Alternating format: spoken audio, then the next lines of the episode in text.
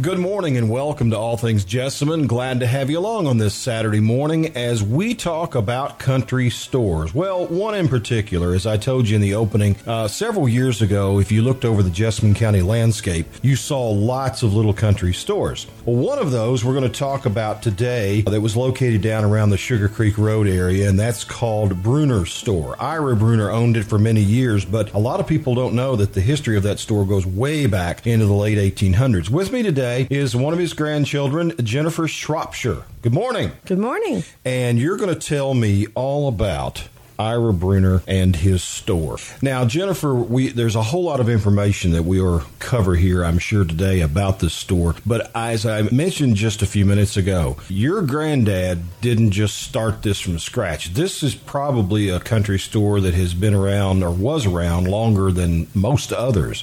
So let's talk about how it all began. How did the store come into existence? Was it there and uh, built as a store, or did it start somewhere else? It started in the log home right across the road, and it's right at the intersection of Lock Eight Road and Sugar Creek Pike. When they built the store, John Overstreet also acted as postmaster. He wrote several newspapers, and I believe, according to what I've read, he was blind or deaf. Really? One of them, yes. So to recap, this guy had a log house. Is it still there, by the way? It is still there. So the log house is still sitting there, and we're going back to the late 1800s, and he had the store in the home. That's correct. And then decided, well, maybe we need to use the home for something else. And that's when they built the building that later your granddad owned as a store. Is that right? That's correct. Okay, so we is that building still there? It is still there, but not in the condition that we Right. all know it and love it as. Okay, so this guy is is a postmaster. He's a jack of all trades, and he owns a store. And his name was uh, John Overstreet. Okay, Yes. we've got to that point. How long did he have it? He operated the store for quite a few years until it was purchased by, oh, Ernest May, who owned it for 19 years. John Overstreet died in 1921, mm-hmm. and that's when it was purchased by Ernest May. So Ernest May bought it then. Ernest May bought it then, ran it for 19 years, and then it was purchased by Forrest Kaner, who then sold it to my grandfather Ira in 1948. So before your granddad ever got in it, we had three, three owners Yes. dating back to 1891. Now, let's stop and talk a little bit about your granddad and his life as far as where he was born and when and when he got married. Let's, let's get some background on him and then we'll talk about him getting into the store business. Granddaddy actually, um, he was born in 1912, and he actually grew up just about a half mile down the road, down Lock Eight Road. So he grew up not far from the store he went on to buy, and he went on to marry Lotella Taylor, who grew up in the Mount Lebanon Pollard area. They married. My grandmother Lotella actually had a child prior to their marriage, and his name was Bobby, Bobby Bryant. Um, and then they went on to have four more children Dorothy in 1934, Faye in 1939, Ira Bruner Jr. in 1941, and then my father, Bunny, in 1945. Now, are those four kids, any, are, are any or all of them still living? Dorothy passed away um, a few years ago, but Faye and Junior and Daddy are still living Yeah. and doing well. So your grandparents were Jessamine County natives, grew up probably knowing each other uh, down in that area of the country because back then you kind of knew everybody in those neighborhoods. Oh, yeah. So they grew up probably knowing each other and probably as children visited this store many times, never thinking that one day it would be theirs. Now, at what point, if you know, what what made him decide we need to buy this store? What, did it just happen upon, or They had owned a store in Poor Town previous okay? To purchasing this store. So there was they had some experience with running a little general store, and that's the vision that my grandfather had. Now to- tell people that may not be from here where Poortown is. Poortown is located off US 27, right uh, to your right, right prior to Camp Nelson. Right. So he had a store down there, and this one came available closer to home. Yeah. Probably the reason he decided he didn't have to travel as far. Back then, even though Poortown is really not that far from Sugar Creek, it was still a pretty good distance, I'm sure, to travel every day. Oh yeah. Yeah. Uh, my dad, I think he tells me he was three when he moved. He doesn't really remember the Poortown experience, but buying the store, it was a big deal. Yeah. It was a big deal, and it was already very well established in the community. And the thing that people don't remember or realize, I guess, especially younger people, is that when you went into a country store, it wasn't just a place where you buy soft drinks and a sandwich. I mean, this store was it was the Walmart of its day because they had everything in these stores. They had to because people in the county didn't want to come all the way down. Uh, there were groceries, gloves, shoestrings. If you wanted a haircut, uh, Granddaddy was always willing. He never Really? said no. He gave haircuts He'd pull out a stool and uh, and cut your hair. But yeah, folks, uh, you couldn't just run to town anytime you wanted to. And down there, um, and it continued like that until eight- nine- 1989 when the store closed. Folks would come in and charge the items, and the charge lists were kept in a notebook, just like any notebook you'd buy now at Walmart or the Dollar Tree. You just simply turn to that person's page, write down what they've got and total it up and it wasn't paid off until they were paid for their tobacco Yeah, we had a program earlier in this series, and, and I can't exactly remember which. Oh, I know what it was. We were talking about the old Kroger store that used to sit across the street from where we are right now, in the in the building where the circuit clerk's office is, back in the early '40s. And Terry Leach, whose dad was manager of that store, was talking about the same thing: is how in that community in that time uh, because it was a farming community and because a lot of these farmers they just got through the year and then they made a big bunch of money at one time on their tobacco to get them through the next year. So your grandparents had to work with that. They kind of were in the same boat. They had to get all their money at one time and hope it lasted them through the next year. But if they didn't do that they wouldn't have any business. I mean, that's just the way it was. that's that is that's just the way it was Now, did they farm or anything like that other than the store? they may have before my time i know uh, behind the store there's a hill and i know my uncle uh, ira bruner jr raised some tobacco up there on that Yeah. hill but i'm not real sure about prior to that time my teenage years if, Right. it, if they grew anything You know, I, I pulled a little piece of, of history out of a Jessamine County history book. Anna Gale Vickers actually submitted this. oh no anna gale And one of the things she wrote in here, it kind of what you said. I'm going to read it here. So, uh, talking about children. Children found it fun to be dropped off at the store after school. Sometimes they had an extra 50, sometimes they had an extra 15 cents, guys, to buy an RC and a bag of peanuts.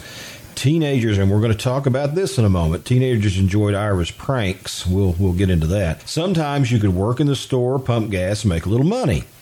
Also, during the 1950s, you could get a haircut. There you go, courtesy of Ira for 25 cents. Here's what they had some of the stuff the shoes, overalls, gloves. Of course, they did make the sandwiches for farmers' lunches, the old time tobacco chews. I bet you there's not many people that listen today, especially that's under the age of 50, that knows what a plug of tobacco even is. Plow points, and of course, dry goods and canned goods.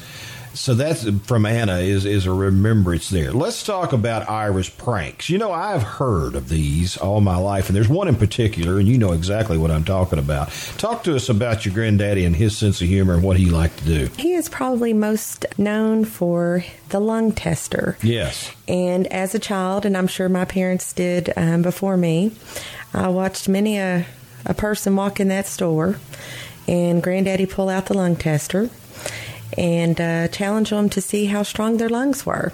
Now this basically was a tube that you blew into. Is that correct? That's correct. and and uh, and it would test how strong your lungs are. He had a rock attached to it. Yeah. Um, and if you blew hard enough, you'd get that rock to raise up. That show Uh-huh. you that showed that you've got really strong lungs. So everybody uh, who blew on it wanted to give it all they had. Yeah. And uh, they did. And they also there were two little pinholes that they could not see, and they got a face full of baby powder. I've seen uh, so many come through there. Big, big burly men, big tobacco men uh, with a face full of baby powder. Thought they were really something. I'll show you how strong I am.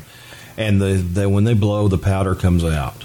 Was he that way all the time? He he was he was a he was a jokester. I mean, he was a family man. Yeah. Um, and we took our. Some people might not realize this, but every Sunday, didn't matter what you had going on in your life, we all gathered together every Sunday at the house. All the grandkids, or even friends of the family, we all gathered at the house. And one of Granddaddy's favorite things to do was go back up to the store It was closed on Sundays, but he'd walk back up there and he'd get those little, we called them baby cokes. And he would take an ice pick and poke three holes in the top of each bottle and pass them out to the grandkids. Really? It didn't matter if you were 15. Yeah. You still got a baby Yeah, Coke with yeah. the three ice pick holes in the top. And we all sat around on the porch and uh, Wow. sucked on those bottles. But he had so many little gadgets in the store. He had the, long before you saw these things in Walmart or uh, the Dollar Tree, he had horseshoes um, with the ring around the middle. And Uh-huh. Yeah. he had to, I've watched so many people stand there and try to figure that out, how to get the ring off the horseshoes Yeah. the little just chains and just different things that uh, he loved to see people react or come in there and thinking they're so smart. And he pulls out this these toys. I know over the years the variety of people that come through there i can think back now and, and think that maybe they were asbury students because folks would show up down there that weren't from jessamine county. You know you'd get folks from fayette county. Um, but these were people from from all over the world, and it just astonished me. And I know my grandfather and my grandmother one at one time said, if aliens landed on the Earth, they would find Bruner's Grocery, and uh, I believe that. Now, Ira died in 1983, I think it was. Yes. And your grandmother continued to run that. Did you say 89? 1989 is when it was sold at auction. Yeah. You know, there was a lot of little general stores like that around the area. I know I grew up in the Union Mill area, and it was Stenett's Grocery. That was the big one out there. Uh, and, and it seemed like every little pocket in our community, Logana, uh, Sulphur Well, uh, Union Mill, Sugar Creek, Keene, I mean, we could look, and, and they all had that hub. And that was the hub. That was the place where the men folk gathered to tell the big tall tales. The women came in to do a lot of shopping. Now, on Saturdays, I'm told, that that was when you made the big trip to Nicholasville. Not Lexington, guys, to Nicholasville to spend the day. But during the week, when you needed the milk and you needed the bologna, you needed eggs and things, the country store is what I think is the reason that a lot of people in this county survived. If it had not been for, for people like your grandparents uh, operating that kind of establishment, but but it wasn't just to get your stuff. It was a place of interaction. Now, one of the things that Anna Gale mentioned in her thing here was talking about the worn slick benches with the carvings on them. What if they could talk? What stories could be told out of that place? I imagine uh, the the stories that have been told on that porch or on the on the church pews that sat inside the store. I know as a child sitting there, I was very observant. And I would watch folks come by. Uh, they'd stop, they'd tell a story, and then they'd leave, and then I'd see somebody else show up, and they'd tell a different version of the story. And I know as a child, I, I stopped Granddaddy at one time and said, ah, Granddaddy, you've already heard that. And he kind of gave me that eye, gave me that look. And, and after everybody had left and told four different versions of the mm-hmm. story, he said, I like to get everybody's story and uh, then make up my own, Wow. piece them all together. But sitting there on those very worn benches, they almost looked like they were shellacked from mm-hmm. Years of, of sitting there and, and carving. Everybody, you know, everybody had a pocket knife, Right. Carve your initials in it. It's amazing the the memories that come out of that kind of that kind of thing, and and probably some stories told that that you couldn't repeat. And you know, I'm just sitting here thinking, I bet you. This is an election year. I bet that it's some hot times down there too, with talks about politics and things like that. I, I'd say it got pretty exciting at some times. As a store owner, I'm sure they had their own political views, but as a store owner and seeing so many folks come in and and share their views on different candidates, you, you had to stay a little bit Yeah. a little bit neutral until after that's everybody right. left. That's right. Your personal thoughts. Now, you were somewhat raised up in that store. I mean, you weren't very old when, when they closed, I wouldn't think, 1989. I was 16. Okay, so you were old enough to remember it well and remember things, but especially your grandparents. One of the things that we often talk about is, uh, well, first off, we, we don't want to slight your grandmother because she probably worked as hard or harder than he did, if the truth be known.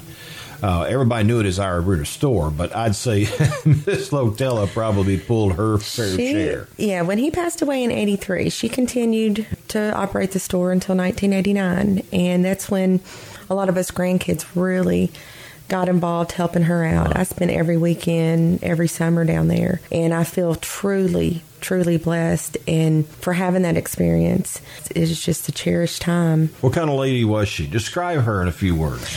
She was a very talented woman. Uh, she loved quilting. She loved talking, mm-hmm. the gossip. Great cook. It's unmatched. Mm-hmm. Um, we miss it to this day. Fried corn and fried chicken. You'd wake up in the morning and five or six o'clock in the morning, you'd hear the pressure cooker, the little yeah. of the pressure cooker going off, her cooking a good roast. So we talk about her, and now let's talk about him. Same question. Describe him from a granddaughter's eyes. I looked up to Granddaddy. I think we all did.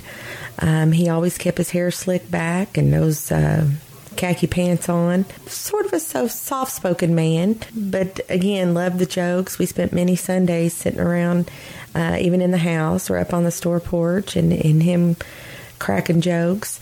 Um, he took care of his family well, very well.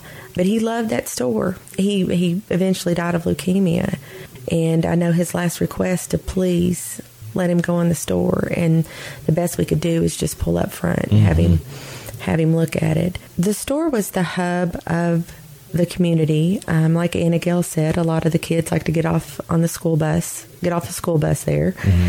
And up until it closed in 89, we still had the little five cent pieces of bubble gum and the glass candy case. You had to go around back and slide the doors open, get you a pack of chewing gum or a Snickers candy bar. I've sat on the porch and watched many a person count up how many tobacco sticks they cut for the day, and they'd write it right on the side of their truck get a little pencil. Really? yeah. to keep track of it. Okay, and there's another subject, Jennifer, that, that, some of our newer listeners don't have a clue what you're talking about. Folks, believe it or not, uh, the, the, tobacco and those cigarettes that are bought in stores, that was what drove this community for many years, that and livestock. And uh, what she's saying is that back then, a lot of these people who would cut those plants, those tobacco plants, to put up before they went in the barn to cure, they were paid by the stick. They were paid so much. I think I remember growing up because I worked in tobacco for a couple of years and decided that I don't think this is for me. And I think that's what drove me into radio. But anyway, I can remember it seemed like a nickel or seven cents or maybe a dime per stick and there was guys out there that would make good money. I mean, they could fly through those fields, but they would have to keep track of those sticks because that's the only way they knew how they would get paid. Well, your typical day in the in the spring, summer, and as you go into fall, where at lunchtime, tobacco workers would come in. Mm-hmm. Uh, they're counting up their sticks for the morning. Granddaddy's slicing off Colby cheese and cutting off a link of pickle bologna and they were filthy dirty. yeah, yeah. Yeah, they'd come in there filthy dirty, uh, working hard, but they were hungry. Right, right. And that's when they'd get a sandwich and a pop uh, out of the old freezer, the opened on the on the top. They sat mm-hmm. on the floor. You had to reach down in them, get them that way. It's not like the pop machines of right. of today. There was no fifty cents you could put in anything. But that's when folks sat around, did their talking, ate their ate a good good lunch, and then uh, took off back to the fields. For a while, it had one of the only phones in the community. Folks yeah. would come up, use the phone. Folks heading down, folks not from the area, heading down there wanting to find Lock Eight, wanting to fish. That's the first place they stop for supplies and directions right. and driveways not to pull in and it was the hub. You well, said it earlier. It was the hub. It was the hub. Another fond memory is just sitting on the porch, and you could tell who was coming down the road before they got there by the sound of their car. And uh, the motorcycles or motorcycles as they called them you knew who was coming. You didn't even need to look. You knew right. who was passing by. A lot of couples met there on that porch. Some young love mm-hmm. Mm-hmm. sitting on the porch maybe trying to sneak a little kiss. And those folks went on to get married and have families. I know there at the store even though we closed at five or six, it was the kind of place if you'd cut your finger, mm-hmm. if if you needed a gallon of milk, folks would come down, knock on the door of the house, and if one of us grandkids was available, I mean, back then you didn't worry about crime. Right, right. Um, she'd hand the keys off to an eight year old me, and you'd run up to the yeah. store with the skeleton key yeah. and uh, open it up, let them get in there and get what they needed milk, band aids, right. And you trusted them. and you trusted And they them. may come back the next day or the next week and pay, but you knew they were coming. Right, or were they needed back. coal. Yeah, you let them. sure. Yeah, there was no, uh, you not one worry, not one worry. You know, in doing this program, I, I discussed this with a fellow a couple of weeks ago, but doing this program, I think the thing that has occurred to me, and, and, and it makes me sad, is we talk about things like this, is the fact that our kids won't experience these times. Eh, First off, my kids, I don't know about yours, but my kids, if I told them some of these stories, they look at me like, well, you're nuts. You're old and you lived in the cave days and you're nuts and you know, that, that didn't happen. It couldn't have happened. It's really kind of sad that we don't have places like the Ira Bruner store and different places like that that we can share with our kids because everything now is just so fast paced. And as you said, now you put a quarter in a machine and get your, your uh, cold drink out. Whereas back then, I mean, you walked in and you reached down in a cooler full of ice, and uh, you had this lady behind, or this gentleman behind uh, this glass case making your sandwich. And folks, we're not talking about a couple of pieces, we're talking about you know three inches thick. And that's just the way they did it and didn't think a thing about it. And they made a good living. They Yeah. raised their, their family and made a good living. Your granddad's been gone, what, 32, 33 years now. And your Yeah. grandmother, not quite that much. What do you think they'd say? What do you think he'd say if he could go through downtown Nicholasville right now? I think they would be absolutely amazed. I, I think the first thing they would notice is uh, all the men sitting on the courthouse fence um, not being there. Not there. Yeah. Because that was still going on while they were still alive. You know, you Yeah, could always right, drive through right. town. They'd probably look for Buster's ice cream because that was always something we did on Saturday nights. Yeah, up on 27 next to the truck stop. That's Yeah. a show yet to come. yeah, they'd be amazed. They would truly. You know, I was thinking about that too. My grandfather, he died in 79. He died before your granddad. Yeah. And I've often thought that if we could bring him back just for an hour, he would stand in the middle of the road and just probably scared to death. Yeah. Probably scared to death. A lot of things still look kind of the same in a way, but so much has changed, and and it's just it would be amazing for them to see the reactions. I think I think Granddaddy would have uh, been up on the technology. I think he was pretty open minded. He would have uh, tried to modernize things. I do I do believe that he would have tried to keep up. But with technology and everything nowadays in superstores, it makes it really really diff- difficult for small business Oh, owners sure. and in country stores. We've seen them close just Sure. one right after the other, and you know you'd love to see them remain open um, and run by Yeah. a family member, one of the children, one of the grandchildren, and that's something that has crossed our minds so many times. But the day, it's a different time now. It's a different time. I remember on one of these shows we were talking about uh, gas stations. And uh, I think it was John V. Carpenter, and he was talking about the, the family run gas station. Once places came in, like your speedways and stuff like that, they were selling it cheaper than the family owned people could buy it. And that's kind of what happened in these stores, too. When you've got all these things like your big package stores buying on volume, these small stores can't do that. So it's kind of hard to get a discount. You have to buy a, 14 cases of corn. Well, a small store doesn't need 14 cases of corn, so it is very difficult. Well, in the late 1980s, a lot of supply places would quit had quit delivering. Mm-hmm. The only person that would keep delivering down there was the Kern's bread man. Yeah. Man had dark hair, kept it slicked Yeah. back. I can't think of his name. He delivered bread all around here. So he delivered the bread, but anything else they needed, they'd have to go somewhere and get it and take it back. Yes. And that's Yes. difficult because that just adds to the cost. Yeah, because I remember the day, um, one of my greatest fun memories was sitting at the bottom of the driveway. I was probably about six or seven and watching a big uh, fuel truck pull down there to Mm-hmm. put more gas in the uh, gas tank up there, and it got stuck. And the the guy that was driving the truck, he was trying to fix it, and and we were all sitting down at the bottom of the driveway by uh, the barn. And this guy, every time he bent over, he showed a little bit too much. and as a kid, all of us grandkids sitting around, we That was entertainment. that was entertainment. yeah, That- and we were all who needed Netflix? we were just watch yeah, gas guy. We were sitting on wagons in the back of trucks, and that was our Sunday entertainment. And, uh, it didn't take much, did it? yeah, no. Well, you know, these are good times. That uh, it's sad. It's sad that we don't have these times again. Uh, but I guess times will just continue. Progress goes on, and, and we can't help that. But it's so nice to know that the memories are there. And folks, if you if you happen to be out driving around the southeast part of the county anytime, around Lock Eight and Cream Ridge down in there, and you see that that building, just think just think about all of the memories that is, is in the walls of that building and all of the conversations that took place about every subject in the world, I'm sure, and the hopes and dreams that were, were shared with each other, the hard work and the, the, the that was that walked in those doors by those people needing something to eat or needing groceries. It's amazing what that holds, what that building holds. And for you, of course, having grown up in it and seen all of that and, and been around that, there's just nothing quite like a little country store.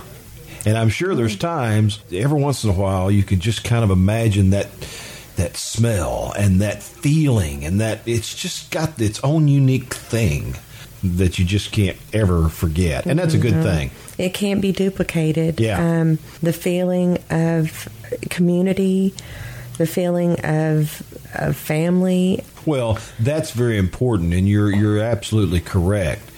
Is it's more than just making a sandwich. It's more than just selling a little gas. It's what you said. It's family. It's community. That's bottom line. This was uh, this was home. That's probably the best way to describe it. It's home. Good times that should never be forgotten. Well, Jennifer, thanks for coming in. Our time is up. Believe it or not, we have uh, we filled a lot there, and we appreciate you coming and sharing your memories of your grandparents and the store and the way it used to be. Thank you, Dad. My thanks to Jennifer Shropshire for joining us today and talking about her granddad, Ira Bruner, and the store that he operated in Jessamine County. You know, it's always our privilege to bring you these programs every Saturday morning. All things Jessamine, here for you on Jess FM 105.9.